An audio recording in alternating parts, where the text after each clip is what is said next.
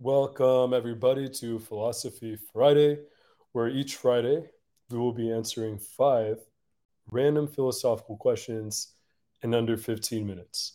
So let's begin. I didn't look at any of these, and we're going to power through them one at a time.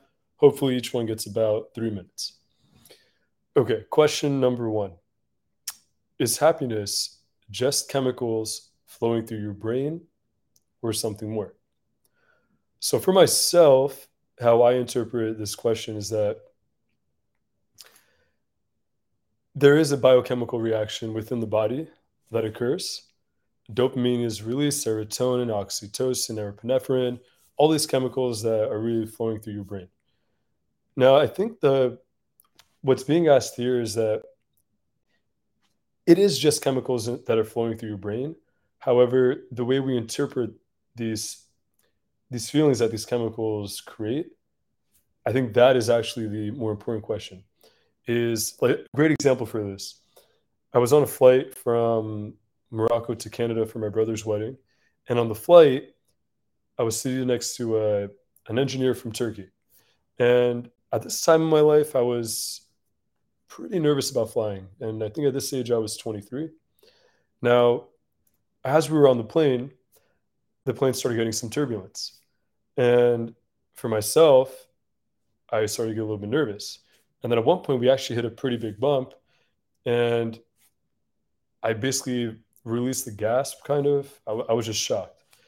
And the gentleman next to me, he goes, Wow, man, you know, I love roller coasters.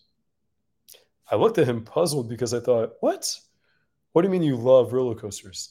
He goes, yeah, that's what it was. And in that moment, I really understood how we have a chemical reaction within our body. We have feelings. Now, when the plane had its turbulence, we've all had that feeling of a little bit of a kind of an uneasy in the stomach. But also, what I interpreted the chemical reaction in my body to be as fear and anxiety and worry the gentleman actually perceived it to be fun, excitement, a bump, a roller coaster. And just that reframe changed that entire experience for me. So while happiness for me are chemicals that are flowing through our brain, the part of it that's more is that we have the ability to decipher what that feeling means and what we're going to do with it. I think that's a pretty good way to end that question and move on to the next one. Okay, so, question number two Can we really know everything?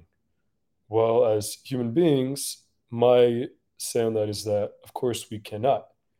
There is, we have so much space in our brains for information to come in, to withhold, to create. If we look at the phone that we have, the smartphone that most of us carry, has our phones have the same amount of computing power that the computers that you, we use to take man to the moon in the 60s had, right? So think about all the computing power just our phone has. And even then, even in all these systems, all these all these pieces of technology that we have, excuse me, we still don't have all the answers. And if we actually act totally independently, like this is a fun, fun thought experiment. Now, if you were actually born, let's just say you were born without any other humans around, how intelligent would you be? what would you know?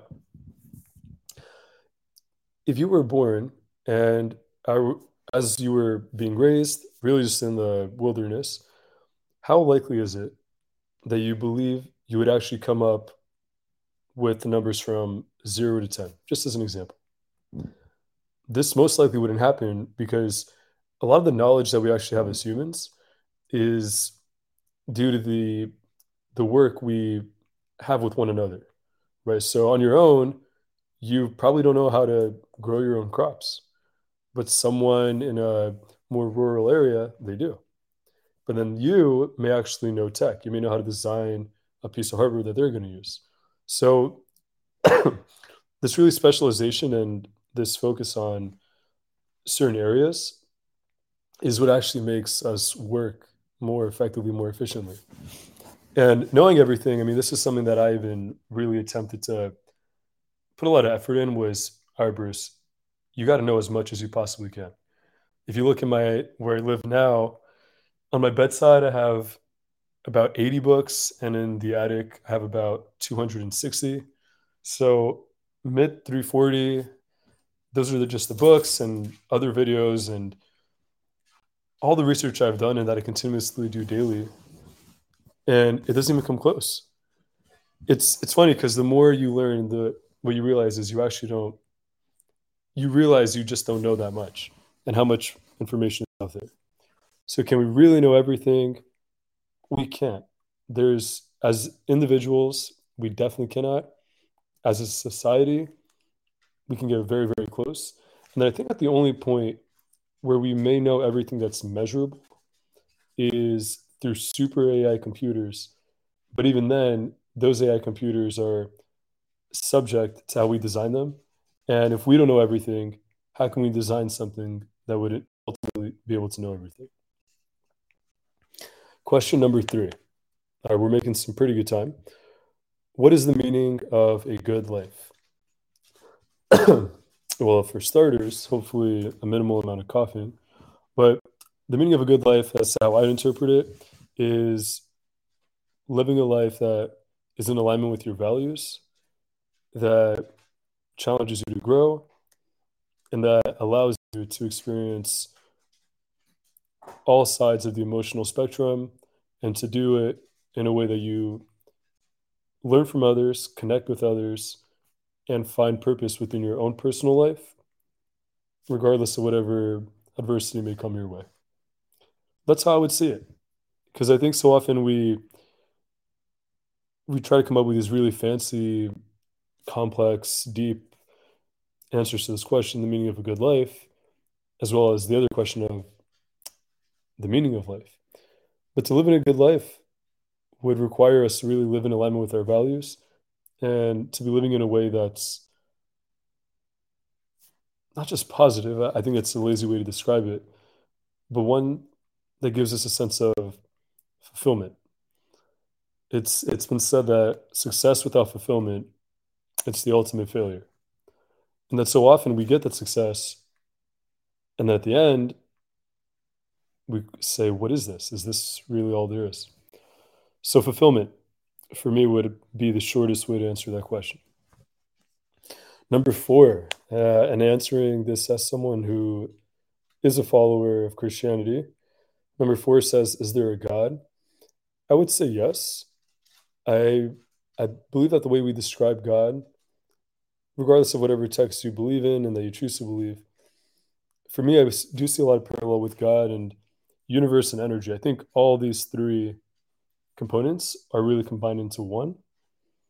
Even the the thought processes we have, like for me, it's not necessarily a man in the sky who's watching our every move. I think that's very very outdated, relatively monotheistic, and actually mi- misses for me the crux of the really the theology, the belief behind behind God. And I saw something online the other day that was fascinating. It was saying what if water is God? And I don't fully agree with it because the universe is so massive and empty with space, and God would have to be there, and that gets a little complicated pretty quick. But I think the premise of that was that water is in us, water is around us, water can create, water can destroy, water gives life. And I really think that's how we've come to look at God, and at least the value that I see God has in our lives. Now, whether God is real, whether he's not, whether God exists, I think the real question to ask is the truth. Now, does the value of the truth of the belief in God, does it lie in its validity or in its utility? So, does it really matter that there is a God or not? Or does it matter that if God does exist, in our minds at least, the utility that that brings. It's the age old question of is truth more important or is the value that that that truth would give in theory?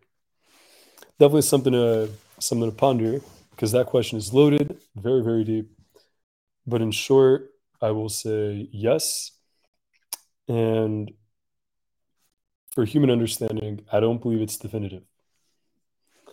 Now, last but not least, we have what in life is truly objective and not subjective? Okay, I love this question because it was probably when I was 20, I think it was 21, no, 23 actually, yeah, 23. And I was doing a lot of research on philosophy, religion, just asking so many questions. And when I was actually nearing, I was basically agnostic, and then I was really nearing atheism at a certain point. And one thing that really stood out to me was just the notion of truth. And I remember I was reading, I was actually watching this play called Socrates Jesus. And there was a line in there that really stuck with me so much. And for me, I always believed that there was no such thing as objective truth. There's no such thing. Of course not. Relative, it's all subjective, it's all, we are the ones who impose our meaning, all these things. Now, while some of that is still true, the line in the in the play that Socrates meets Jesus goes, if you believe that nothing is objectively true, then by definition you would be incorrect. Meaning that there is something that is objectively true. Just because of that statement that there's no such thing as objective truth. Okay, sweet. There's no such thing. Awesome. But just that statement in that in itself is an objective truth. Now, for me, when I heard that, totally blew my mind. And that was probably the only example that I could think of that wasn't uh, subjective and that is truly objective. But I would also say something very simple is just how we measure numbers. The numerical system, I mean, that's pretty objective, is that you can repeat 2 plus 2 equaling 4 basically every single time. But aside from that, I really don't know if I anything is truly objective uh, and not subjective. It's it's quite tough. I think the challenge there would be: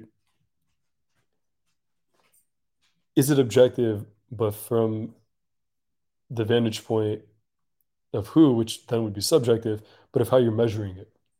And I think that's where the the challenge would definitely come up. Okay, hopefully all these were answered relatively thoroughly. We did it another 15 minutes. And just to repeat the questions, because I want you guys to think about them as well. On Zeus with Bruce, we want to incorporate knowledge, growth, psychology, wisdom, but also got to get some philosophy in there. Got to do it. So, from one to five, question one Is happiness just chemicals flowing through your brain or something more? Question two Can we really know everything? Question three what is the meaning of a good life? Question four Is there a God? And last but not least, question five What in life is truly objective and not subjective? So I want to hear what you guys think. Take your time going through these, share this with somebody who doesn't really think that deep, or even somebody who does think very deep, and you're just curious to think, how does this person think about stuff like that? Now, for the following weeks in advance, I will be taking some questions that we'll do for every Friday. Keep them under 15 minutes. And we want to make sure that it's to the point, it's direct. I am taking these without any preparation, just to make it more off the cusp, to make it more natural. Because uh, at times I, I sense that while it's crucial to do our own research and due diligence, oftentimes we actually we underestimate our own perspective, our own intelligence, our own wisdom, because we become so dependent on something such as Google or our peer group, or really information that's outside of our own mind to actually form our own opinions for us. And when we do that, are we actually creating our own opinions from our subjective experience? Or are we searching for something objective that someone else created in order to give us comfort in the absence of the certainty that the answers tend to give us. Bye bye.